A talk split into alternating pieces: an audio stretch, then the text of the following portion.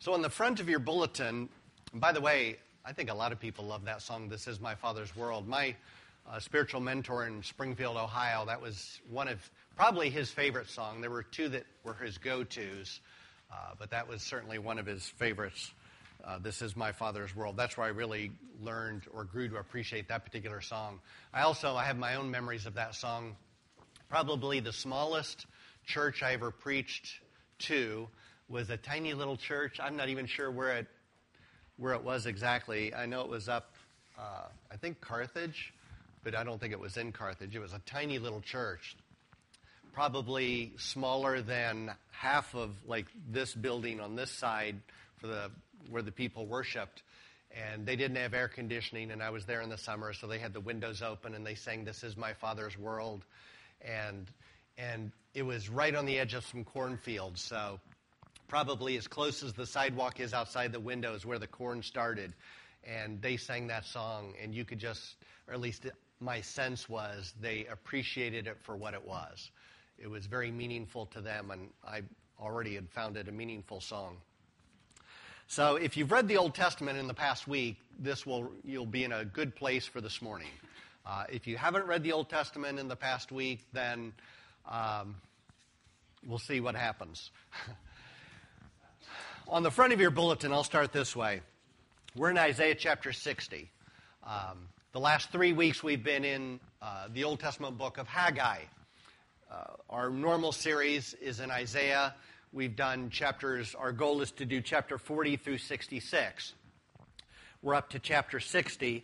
I initially thought I could do it in one week, but it's going to take two. But considering how long a chapter it is, uh, I'm, I'm uh, still pretty pleased uh, that in two weeks that's quite an accomplishment to do the entire chapter. But the chapter starts off with the way it's rendered in looks like the old King James, but I guess I'm not sure of that. It might be the New American Standard, an older edition. It says, Arise, shine, for thy light has come, and the glory of the Lord is risen upon thee. Now, I'm kind of curious. This is going to be much more interactive for lots of different reasons, uh, although it won't be interactive if nobody interacts. But I'm curious what comes to your mind when you see that first verse as it's printed in the bulletin. What, what memory does it conjure up, or what theme, what lesson? Arise, shine, for thy light has come, and the glory of the Lord is risen upon thee. Does that, like, just like this is my Father's world conjures up certain memories, does this verse conjure up anything in particular, something stand out to you?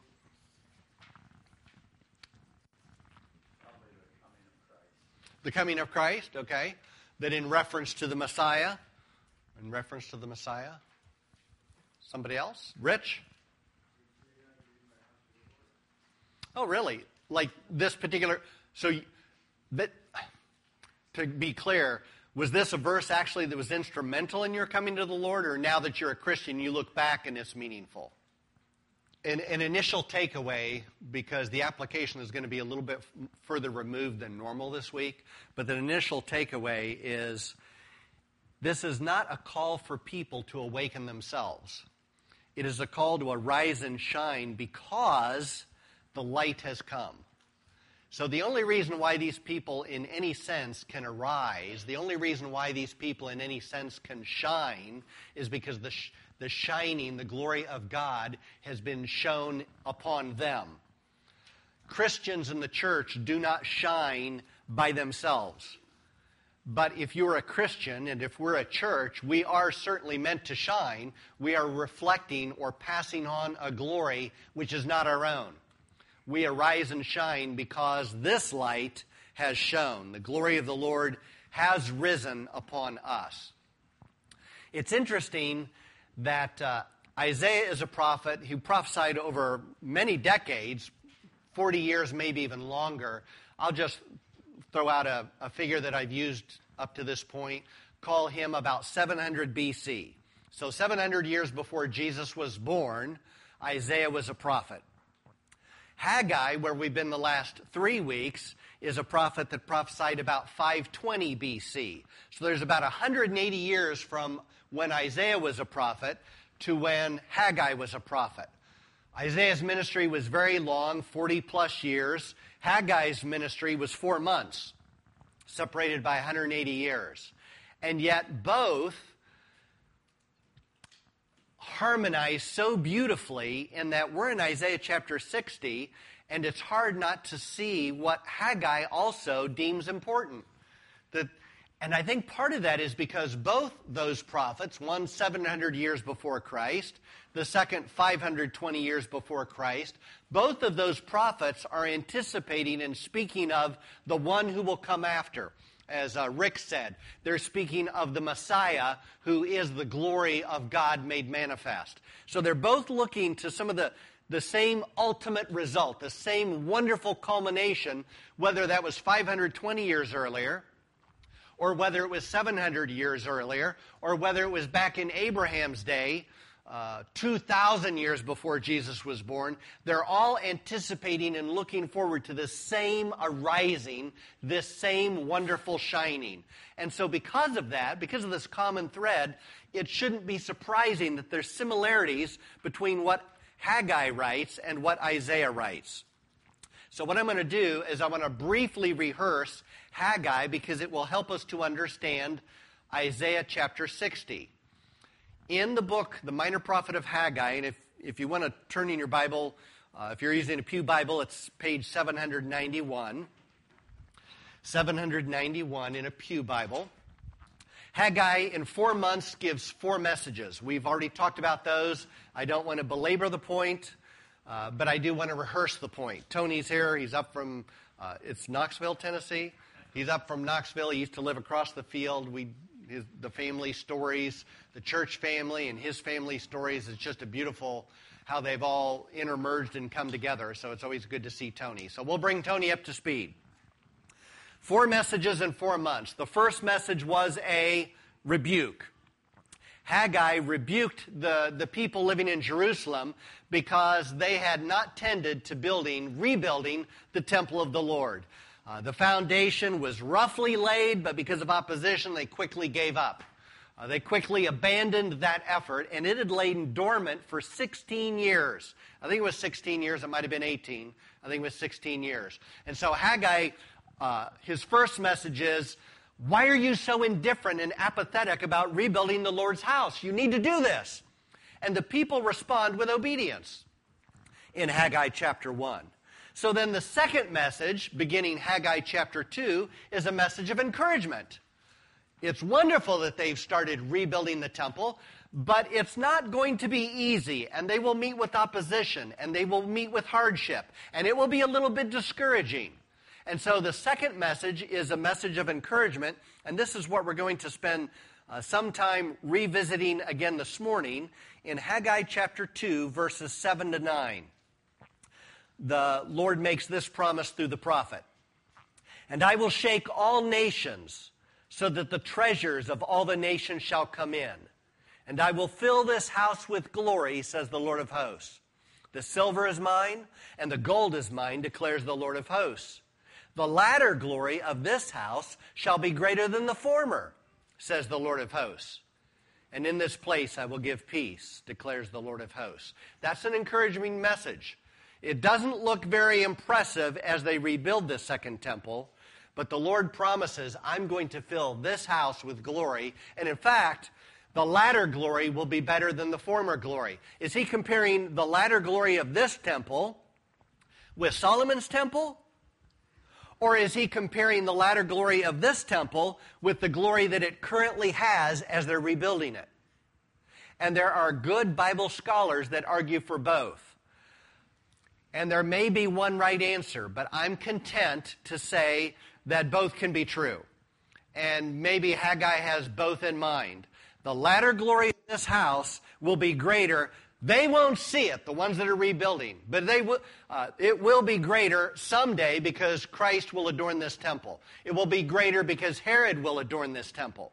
It will be greater because of the enhancements that come after they die and it will be greater not only than what they see before them, but it will also be greater than Solomon's temple. I think all those things are true. Trying to teach this morning, I keep rearranging my notes and adding side script and And I feel like it's one of those situations where you're trying to wrap your arms around some sort of a humongous tree trunk, and it's impossible to do. It's just impossible. So I'm not even exactly sure where this is going to go, but I'm pretty sure I need my whiteboard at some point. Uh, so I'm going to pull this out, and you'll see why I want to try to use that in a little bit. It's kind of like I asked Cindy about what was the movie where they had all these levels and and you got further and further down into people's consciousness, and it was the movie Inception, which I've only seen once, and I don't do well with that kind of stuff. Um, most, most things that I read or things that I think I understand have to be very plain and very obvious. And when, when you start going down past about the first level, I'm probably lost. I don't do well with poetry unless it's upfront poetry and it's pretty clear. But when there's a lot of nuance to poetry, it's lost on me. So I'm practically lost to try to teach you, which doesn't bode well for where you're going to be. But again, if you've read the Old Testament this last week, you may do fine. the third message of Haggai, after a message of encouragement, is a message of invitation. That's how I characterize it. Because twice in the second message, uh, the Lord says, Consider from this day onward. In other words, he's telling the people now, here you are, you've been challenged with obedience, you found it hard, but consider from this day onward, what is it going to be like moving forward? Are you going to continue to hedge your bets? Are you going to continue to be lackluster in your obedience? Are you going to try to do just enough to get by? Or are you all in on this project? Consider from this day on, what's it going to look like? The seed is no longer in the bin, it's no longer in the barn. You've now planted that seed. And what kind of harvest you get is going to depend on how much faith, whether you walk by faith now or not. The fourth message of Haggai is right at the very end. It's a gracious pledge. Uh, the last part of verse 23 reads, I have chosen you, speaking to Zerubbabel, the governor, who is also in the kingly line of David I have chosen you, Zerubbabel, declares the Lord of hosts. The Lord is making a pledge after giving this invitation. I am not done with David. I made certain promises to David. I entered into covenant with David. And you, Zerubbabel, are going to carry on that promise. Because what I've promised the line of David is going to be fulfilled in your line, Zerubbabel. Ultimately fulfilled when Jesus uh, was born, when he came now in Isaiah. Go back to Isaiah chapter 60. I'll give you just a couple points of context before we move forward. If you go back to Isaiah chapter 58, we see that Israel or Judah, Jerusalem, has a sin problem. This sin problem is not superficial, it's all the way down to the depths of their heart. So Judah has a sin problem. Isaiah chapter 58, verse 1. Cry aloud, do not hold back. Lift up your voice like a trumpet. Declare to my people their transgression, to the house of Jacob their sins. Yet they seek me daily and delight to know my ways, as if they were a nation that did righteousness and did not forsake the judgment of their God. They ask of me righteous judgments. They delight to draw near to God. They've got a sin problem, but it's a very much a religious sin problem. They're still gathering at the temple. They're still offering sacrifices. They're still offering incense. I love uh, the way Tim Keller describes, uh, goes through the pro- goes through the, the prodigal son story. You've got these, these two children. One lives a licentious lifestyle, the other lives a very moral lifestyle. Both are estranged from the father. And I'm kind of teasing Lori because she's supposed to read that book. You lost it. Uh, Tim Keller says that some people need to repent of their sin, some people need to repent of their righteousness. I think that's, that was, when I first read that in Tim Keller's book, that was such a fascinating thought. I've, been, I've grown up in church. I, I was baptized as an infant. I was baptized as a believer. So I've got two in my book. You know, I, I, I, went to the church where, where if you kept perfect attendance through Sunday school, I think it was perfect attendance, maybe it was just you completed Sunday school. Every year, you got another little rung on your pin. And you'd get, you'd get this one Lutheran pin, and then all these little rungs of what a great Sunday school teacher you were. I had to learn to repent of my righteousness. God isn't impressed with my perfect attendance in Sunday school. He isn't impressed with what I give, uh, whether it's financial, whether it's my time, whether it's my effort. If, if I think what I do is earning God's favor, you've got to repent of your righteousness as well as your sin. The problem in Isaiah 58, you've got a religious people that think they are earning God's favor, and God finds it sickening. So, Isaiah chapter 59 we find out that Judah or Jerusalem cannot solve her own problem. It reads like this, chapter 59, verse 1 Behold, the Lord's hand is not shortened that it cannot save, or his ear dull that it cannot hear. But your iniquities have made a separation between you and your God, and your sins have hidden his face from you so that he does not hear. For your hands are defiled with blood, and your fingers with iniquity, and your lips have spoken lies. Your tongue mutters wickedness. Judah thinks they're doing all the right things. They're worshiping in the temple. They're following a lot of the regulations regarding priestly, what you're supposed to do and when and how. And they're like, but God is unresponsive. God just doesn't care. And God answers by saying, the problem isn't me, the problem is you. You can't solve your sin problem. And then a very remarkable thing happens when Israel, Judah, is confronted with their sin. They confess it, which is unusual. Because most of the Bible, beginning with Adam and Eve, most of the Bible, we rationalize our sin, we deny our sin, we downplay our sin. We find all manner of ways to deal with our guilt besides just confess it and say, you know what? That's right. So they confess their sin in verses 9 and 10, Isaiah 59, verse 9. The people say, Therefore, justice is far from us, and righteousness does not overtake us. We hope for light, and behold darkness. We hope for brightness, but we walk in gloom.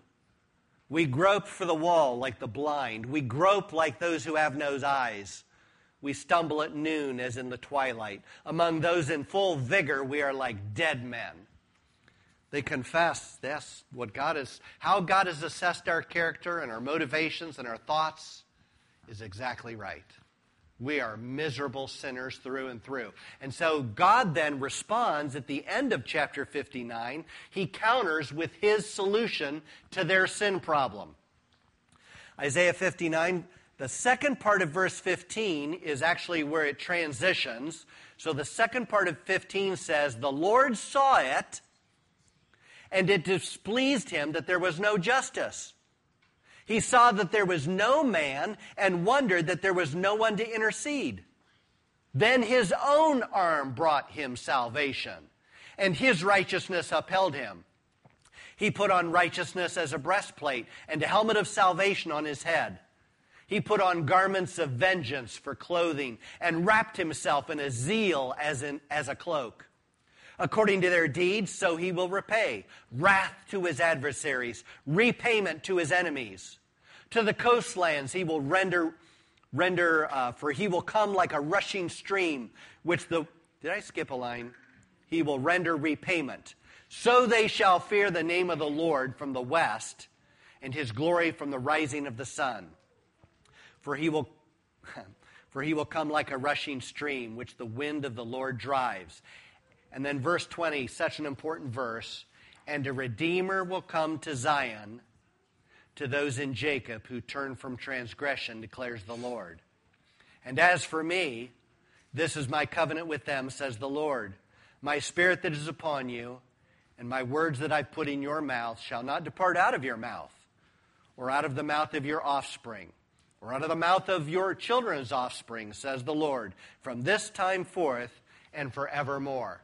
The Lord's own arm works salvation. And that picture of salvation is very different from what I read in Isaiah chapter 53. Because the Lord's salvation in Isaiah chapter 53 required a servant who suffered, who was stricken, smitten of God, and afflicted, who died as among thieves who died as among criminals and was laid in a borrowed tomb. And the wrath of God settled upon him as he died on the cross. That was the Lord working salvation in 53. But in 59, it's very much different. It's very much a conqueror.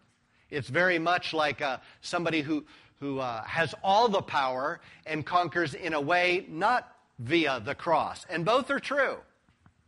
Both are true. Isaiah 53 was fulfilled when Christ came the first time. Isaiah chapter 59 will be fulfilled when Christ comes back the second time.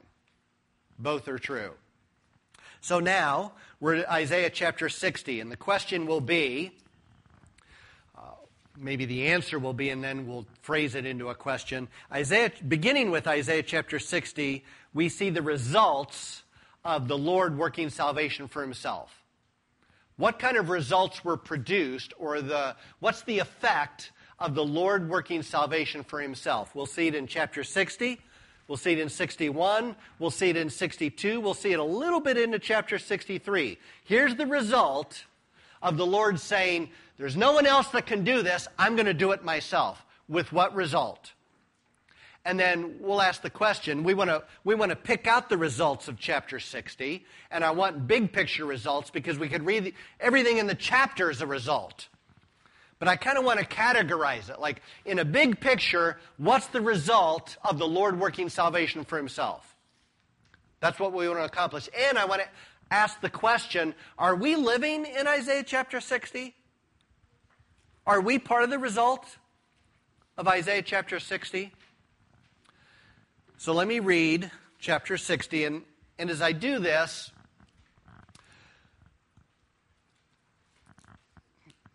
I've read a lot of books this week, a lot of commentaries on, on Isaiah chapter 60. And a lot of times people are very quick to say, uh, here's what it means to us. We're the church. Uh, we're, we're part of an expression of, of Christ's larger church. We're a local expression of Christ's larger church. And they're very quick to say, I look at Isaiah chapter 60 and I see that's all about the church. It's about the church's victory. It's about how the church has brought in all manner of uh, nation, tribe, tongue, and language are brought into the church, right out of Isaiah chapter 60. But what I want us to do is I want us to start simple. I think simple is the best way to start, even though we, on your own, to some extent, you may want to get deeper and deeper into this, another layer of inception. But I want to start with when Isaiah gave this message to people living in Jerusalem, how did they take it? That's where I want to start. What did they see as the result? They didn't say, Oh, I think one day there's going to be a church. I don't think they understood that. What did they see as the result of the Lord working salvation for himself? Now let me read Isaiah chapter 60. Arise, shine, for your light has come, and the glory of the Lord is risen upon you. For behold, darkness shall cover the earth, and thick darkness the peoples. But the Lord will arise upon you, and his glory will be seen upon you. And nations shall come to your light, and kings to the brightness of your rising. Lift up your eyes all around, and see. They all gather together. They come to you. Your son shall come from afar, and your daughter shall be carried on the hip. Then you shall see and be radiant.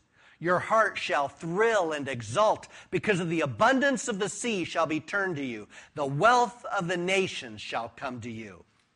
A multitude of camels shall cover you, the young camels of Midian and Ephah. All those from Sheba shall come. They shall bring gold and frankincense, and shall bring good news, the praises of the Lord. All the flocks of Kedar shall be gathered to you. The rams of Nebaioth shall minister to you.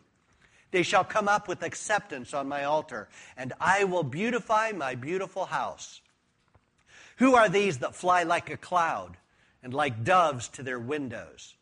For the coastland shall hope for me, the ships of Tarshish first, to bring your children from afar, their silver and gold with them for the name of the Lord your God, and for the Holy One of Israel, because he has made you beautiful. Foreigners shall build up your walls, and their kings shall minister to you. For in my wrath I struck you, but in my favor I have had mercy on you. Your gates shall be open continually, day and night they shall not be shut, that people may bring to you the wealth of the nations, with their kings led in procession. For the nation and kingdom that will not serve you shall perish. Those nations shall be utterly laid waste. The glory of Lebanon shall come to you, the cypress, the, pla- the plane, the pine, to beautify the place of my sanctuary, and I will make the place of my feet glorious. The sons of those who afflicted you shall come bending low to you, and all who despised you shall bow down at your feet. They shall call you City of the Lord the Zion of the Holy One of Israel. Whereas you've been forsaken and hated, with no one passing through, I will make you majestic forever, a joy from age to age. You shall suck the milk of nations. You shall nurse at the breast of kings, and you shall know that I, the Lord, am your Savior and your Redeemer, the mighty one of Jacob. Instead of bronze, I will bring gold, and instead of iron, I will bring silver Instead of wood, bronze. Instead of stones, iron. I will make your overseers peace and your taskmasters righteousness. Violence shall no more be heard in your land. Devastation or destruction within your borders. You shall call your walls salvation and your gates praise. The sun shall no more, uh, you, the sun shall be no more your light by day, nor for brightness shall the moon give you light. But the Lord will be your everlasting light, and your glory will be, and your God will be your glory. Your sun shall no more go down, nor your moon withdraw itself. For the Lord will be your everlasting light, and your days of mourning shall be ended. Your people shall all be righteous. They shall possess the land forever, the branch of my planting, the work of my hands, that I might be glorified. The least one shall become a clan, and the smallest one a mighty nation. I am the Lord. In its time, I will hasten it. So, I'm going to say there are five levels, five promises, five effects of the Lord working salvation for himself. Five categories. One is clearly the most important category. It's not necessarily the most mentioned, but it's clearly the most important answer, the most important effect of the Lord working salvation for himself. Who wants to venture a guess as to the effects of the Lord working salvation for himself? You're an Israelite. You heard Isaiah preach this message. Uh, you went back to your town and somebody in town said, Well, what did Isaiah say? And you would say, Isaiah's message was very encouraging. This is a good message, not a bad message. Well, what made it encouraging? What, how is the Lord, what is He promising? How is He encouraging His people? What is good about this message? What do you see?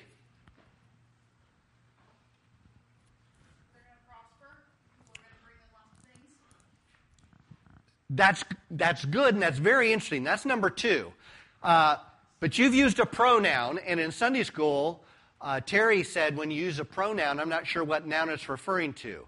So when, it's, when, sh- when Eve says they are going to prosper, who, who is the they? And your answer is almost certainly wrong.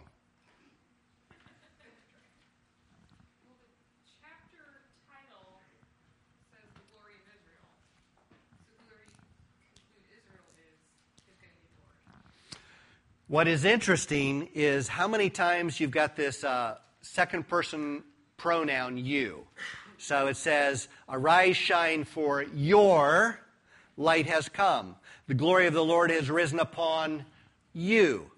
For behold, darkness shall cover the earth, and thick darkness uh, the peoples. But the Lord will arise upon you, and his glory will be seen upon you. And nations shall come to your glory, and the kings to the brightness of your rising. So you've got this pronoun you, your. It's used all the way through the chapter. And then you've also got, say, uh, look at verse 4 lift up your eyes all around and see. They all gather together. They come to you. Your sons shall come from afar, and your daughters shall be carried on the hips. So that you has sons and daughters brought to you. Who is the you and who are the sons and daughters? Here's the answer. That you, in every case, honestly, I'm pretty sure it's every case. There's so many verses, and I probably looked up. I looked, I mean, I didn't do it all in one fell swoop. Every, but I'm going to say every time the word you is used, it is a singular feminine you. And what that means, and I can't find any Bible scholar that disagrees with this, and many of them, many of them advance that, the you refers to Jerusalem. So that one commentator says this is Jerusalem's song. It's the song of Jerusalem. The you is Jerusalem. Who are the sons and daughters brought to you, Jerusalem? The Israelites, the Jews, both men and women, sons and daughters are brought to you, Jerusalem. So we have a great effect. Number two, you've got Jerusalem glorified slash exalted. We've kind of answered number three because sons and daughters are brought to Jerusalem. And so number three is salvation to the Jews. In Good News Club, we recite Romans chapter 1, verses 16 through 17, and then chapter 3, verses 22 to 24. And we talk about to the Jew first, and also to the Gentile. So Jerusalem is, is glorified and exalted. Salvation extends to the Jews. Those are two big effects in Isaiah chapter 60. There's at least three others, the most important of which you haven't got yet. What else do you see? Salvation to the Gentiles. You've got salvation to the Gentiles, which is uh, uh, it's in verse uh, six and seven at least. Verse six says, "A multitude of camels shall cover you, Jerusalem." And the young camels of Midian and Ephah, all those from Sheba shall come. They shall bring gold and frankincense and shall bring good news, the praises of the Lord. You've got Gentiles bringing gold and frankincense. You've got Gentiles bringing uh, their wares, their camels to Jerusalem. And, and they're singing the good news, the praises of the Lord. That's essentially the word gospel in the Old Testament. If I were to show you other uses of it in the Old Testament, uh, I mean, one of them in fact, one of them is in chapter 61, I believe. Chapter 61, verse 1 The Spirit of the Lord of God is upon me, because the Lord has anointed me to bring good news to the poor. That's a reference to Jesus the Messiah. Jesus is going to bring the gospel to the poor. Guess what? The Gentiles are doing it too. The Gentiles are coming to Jerusalem and they're singing praises to God's gospel. So, another effect is that salvation comes to the Gentiles.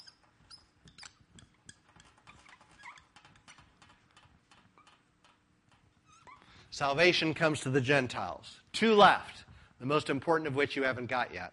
I like to kind of rub that in. Rick?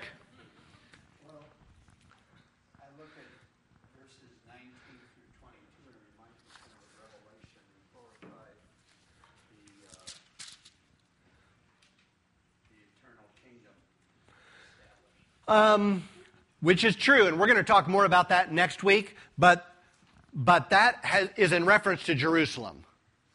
Uh, and one of the things I'm going to try to address next week, and you will find it unsatisfying unless you land where I land, what you're going to find unsatisfying is um, I'm not.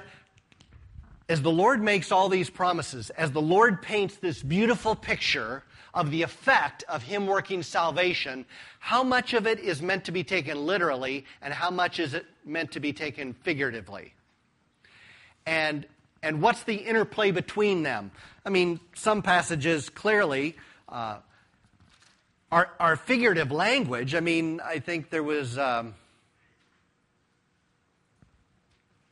when it talks about nursing it, uh, nursing at king's breasts. I mean, that's figurative language. That's not literal language. So there's a mixture of figurative and literal in understanding Isaiah chapter 60. We've got to, we've got to address that.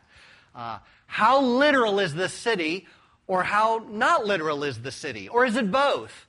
Uh, I want to address that on some level, and I may be wrong, and I'm a little bit unsatisfied, but I'm going to give it the best shot I can. It'll be more next week than this week. So you're right there is this eternal aspect of what you're seeing at the end of the chapter. In fact, it's a fascinating, and, it, and because there's so many different ways we could go with this, um, let, me, let me pick up on what Rick mentioned. Clearly, in Isaiah chapter 60, this is on some level, it's very forward looking. In other words, what Isaiah sees in, a, in chapter 60 didn't just happen when the Jews left Babylon, where they were taken in exile, and they came back to the promised land, and there was a great celebration. But I don't think Isaiah chapter 60 can, you can limit that to them coming back from Babylon. The picture is bigger than that. It's bigger than that. The picture is so big, it is so final, it is so complete. I keep, I, have talked several times about the word shalom or peace, which means completion, fulfillment, all of God's promises come to fruition, and you'll never have this problem ever again. Well, we've still got a sin problem. So it wasn't fulfilled by the Jews coming back from Babylon. Look at the language in verses 17 to 22. It reads, Instead of bronze, I will bring gold, and instead of iron, I will bring silver.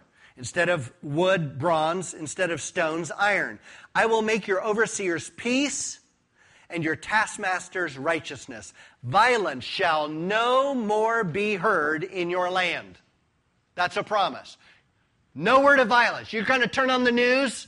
If you're looking for a bad story, if you're looking for a story that's going to divide people, if you're looking for a story that what's there, you're not going to find it. There is no bad news.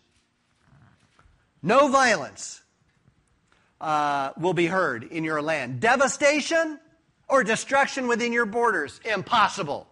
Not in Jerusalem. You shall call your walls salvation and your gates praise. The sun shall no more your shall be no more your light by day, nor for brightness shall the moon give you light. But the Lord will be your everlasting light, and your God will be your glory. Your sun shall no more go down, nor your moon withdraw itself, for the Lord will be your everlasting light, and your days of mourning shall be ended. Your people shall all be righteous. They shall possess the land forever. This language of, of accomplishment, of it's never going to revert back to the way it was before. This isn't a matter of God sending a good king and they enjoyed so many years of peace but the people went back to their sin. They turned back to their sin, and they went back into oppression, oppression, and they went back into captivity, and God raised up somebody else to bring them out of this gem. It's never going to be like that again in Isaiah chapter 60 at the end. The fulfillment, I'm going to say, has, is yet to be realized. It's still in the future. But we're still talking about Jerusalem there. Figurative or literal, that's what we got to address. Two more. Mildred.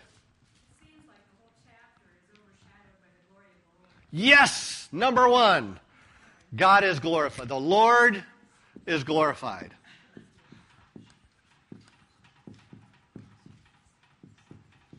The number one effect of the Lord accomplishing salvation, the Lord's own arm working salvation, is the Lord is glorified. That's made very clear. Uh, especially the most important verse in the entire chapter is verse 21. Verse 21 reads, Your people shall all be righteousness, shall all be righteous. They shall possess the land forever, the branch of my planting, the work of my hands, that I might be glorified. Number one reason. It's how the chapter starts as well. Arise, for your light has come, and the glory of the Lord is risen upon you. Jerusalem is glorified and exalted and that glorifies the Lord. It's because the Lord is glorified in accomplishing his salvation that number two happens. It's because the Lord is glorified that he brings salvation to the Jews. It's because the Lord is glorified that he brings salvation to the Gentiles. All salvation is giving glory to God. Because if God doesn't work salvation, We don't have it. There's one last effect that's kind of important in this entire passage, and it's a play off Jerusalem. Jerusalem is exalted. Now hone it in. Zoom in a little further. It's not just Jerusalem is exalted. What else is exalted? In particular. Um, that's a good point, but that's not it. Um, it's an inanimate object. Uh, better than the gates. Better than the gates. Jerusalem is all about what? What's the most important thing that was in Jerusalem through all of Israel's history? The temple. The temple. The temple is, you could use the word glorified easily. I think the English Standard prefers the word beautified or made beautiful. That's a U. So you've got those five results of the Lord's own arm working salvation. The temple is glorified. If I were to highlight that for just a moment, uh, the New King James, at the end of verse 7, uh, rather than the ESV says, I will beautify my beautiful house, the New King James says, I will glorify the house of my glory. God is going to exalt Jerusalem, bring salvation to the Jews, the temple will be exalted, beautified, glorified. Salvation will extend to the Gentiles. Those are the results of Isaiah chapter 60. Um, I'm out of time. What are your thoughts and comments? Man, I wish I could have another hour.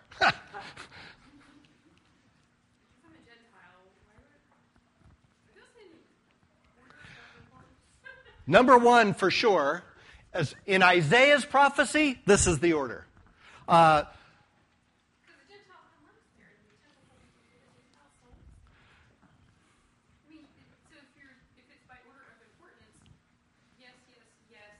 You want to reverse these two? Yeah. The fact that we made the list is by the grace of God. But in Isaiah chapter 60, the emphasis is more on the temple is beautified. It's beautified by the Gentiles. The Gentiles are helping to beautify the temple. And in doing that, they're proclaiming the gospel, which I've already read in response to what Henry, Henry uh, his point, also in verse 7. In verse 7, it says, uh, speaking of these Gentiles, the second part of verse 7, because I don't want to pronounce that city name again, but uh, the second part of verse 7 says, They shall minister to you, and they shall come up with acceptance on my altar, and I will beautify my beautiful house. That word minister is a word, it's not, there's a couple different words according to the Theological Word Book of the Old Testament. So there's a, a word for menial labor. That kind of work. Then there's a word that's a, it's a higher kind of a work. It's the kind of a work that a, a subject renders a person of authority or a king or nobility or royalty. It's that kind of work. Or it's the kind of work that a priest ministers in the temple and goes up to the altar. It's that kind of work. Gentiles are living like priests. That's pretty shocking. That's part of the result of what God does when he works salvation for himself. He's got Gentiles ministering to him as if they were priests. That's a great salvation. One of the points Don Carson makes, if, I don't know if everybody's familiar with Don Carson, he's, he's kind of uh, in retirement, you know, like he's, uh, he does what he wants, is what it boils down to, up at Trinity Evangelical Divinity School. He's like a, a scholar in residence, or I don't know what his title is. Uh, brilliant man, and and one of the points of emphasis he tries to drive home, which I think is pertinent to what you're saying, Lori, is especially from Romans chapter 11, how Gentiles are grafted in. And, and we're 2,000 years into that. And he, he cautions the Gentiles, in his experience in American or Western culture, we take it for granted we were grafted in. We miss the fact that salvation is of the Jews. And God has a special place, whatever that means about Jerusalem. Jerusalem is special in the Lord's eyes, and his temple is special. And we're grafted in, but the fact that we're there ought to cause great rejoicing, but we ought not to take it for granted. Uh, I'm going to see if anybody else has another comment or question, but one last time, let me take you to, uh, I think it's chapter Isaiah 49. Is that where it's at? I've got so many things written in my notes. In Isaiah chapter 49, oh, yeah, this is it. It's beautiful. And I, I think I made this point when we were there, but it was such a long time ago. Isaiah chapter 49 is another place where Jerusalem is personified as a person. Isaiah 49, verse 14. Well, maybe I'll back up to verse 13. Verse 13 says, Sing for joy, O heavens, and exult, O earth. Break forth, O mountains, into singing, for the Lord has comforted his people and will have compassion on his afflicted. But Zion said, that's Jerusalem. Jerusalem said, The Lord has forsaken me. My Lord has forgotten me. And the Lord responds, Can a woman forget her nursing child? That she should have no compassion on the son of her womb? Even these may forget, yet I will not forget you. Behold, I've engraved you on the palms of my hand. That's where we usually stop. But it goes on, Your walls are continually before me. We sing before the throne of God. My name is written on your hands. I think there's truth in that. But in the original context, it's Jerusalem that's engraved on his hands, not individual believers, not Gentiles. It's Jerusalem engraved on his hands. Your walls are ever before me. Jerusalem is much more important to, to the Lord than what I think Gentiles realize. And Isaiah chapter 60 is a song and a celebration of just how important Jerusalem is. Does anybody else have a thought or comment? Delia.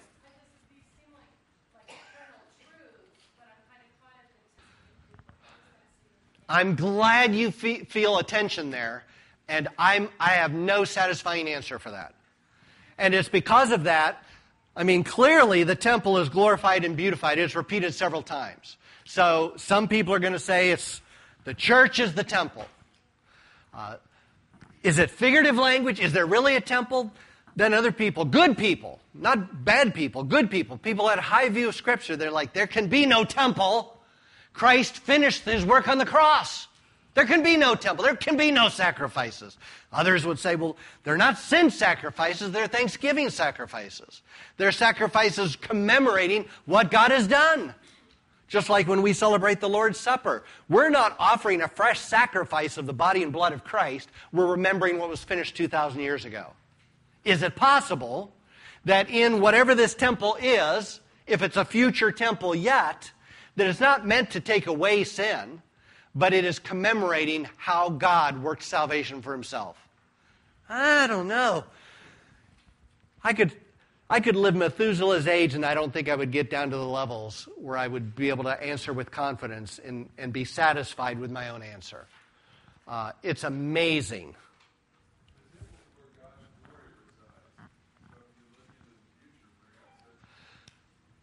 Oh my goodness, this is so thorny. Part of the problem in, in Revelation 21, when you've got the New Jerusalem coming down, it makes the point there's no temple. There's no temple. Delia.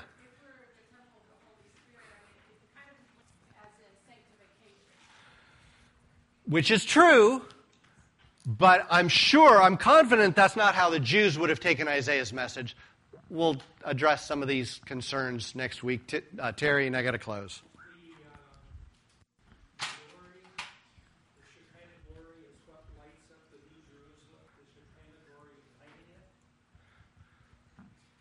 We'll talk.